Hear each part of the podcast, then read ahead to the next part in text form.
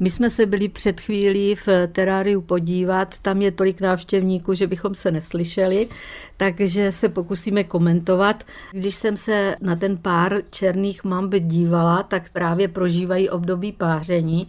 Vypadalo to jako když se objímají. Nakonec je to vidět i na tom videu. Pokud si na vás otevře černá mamba někde hubu, poznáte, že ji máme vnitř černo.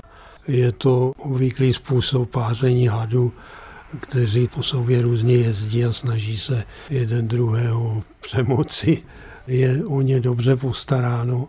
To tam navodilo i ty snahy o rozmnožování. Chodíte terária rosit každé ráno? V pavilonu otvíráme vlastně o hodinu později než v jiných částech zahrady. Dovnitř ošetřovatel musí dostat, sklidit zbytky, které tam zůstaly, zalít kytky, urosit to. A pořádně za sebou zavřít.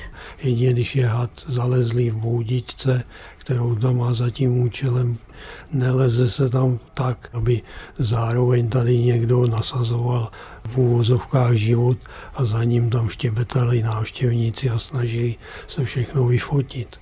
Pokud dojde k tomu kousnutí, což teda naštěstí se tady zatím nestalo, tak musí následovat docela rychlá lékařská pomoc, antisérum, jedna dávka vychází asi na 10 tisíc a je potřeba minimálně 6 až 10 dávek. A hlavně rychle. Pár minut, no. Takový běžný čas, kdy se dostaví smrt po uštknutí je kolem půl hodiny. No a tak nepůjdeme se raději podívat na ty zelené mamby? To si ale moc nepolepšíme, vidíte. Akorát, že tam je to jako na první pohled vidět, že je zelená, ale s tou jedovatostí to je to samé, akorát ty zelené mamby jsou trošku menší. Ještě jsem neřekl, že ta černá je vlastně druhý největší jedovatý had světa, že největší jedinci měli přes 4 metry. No, zelená mamba je menší, ale oba druhy žijí spíš skrytu, nepřichází často do styku s člověkem. Zatímco černé mamby jsou v páru, tak u těch zelených tam máte ve vitríně nebo v tom teráriu jenom samce a kde pak je samička? Má necelé dva roky, je to odchovaný jedinec v zajetí u soukromého chovatele v Česku a půjde k samcovi až později. Ten samec je výrazně větší a mohlo by se i stát, že by mohl sežrat.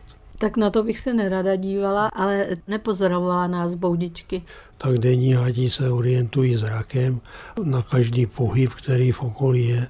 Když ráno přijdem do práce a ona je boudice a kouká jedním okem ven, tak se tam třikrát projde kolem a vyleze celá a pěkně si nás tam prohlíží. Vypadá to, že to bude dobrý expoziční jedinec, protože bude pěkně vidět.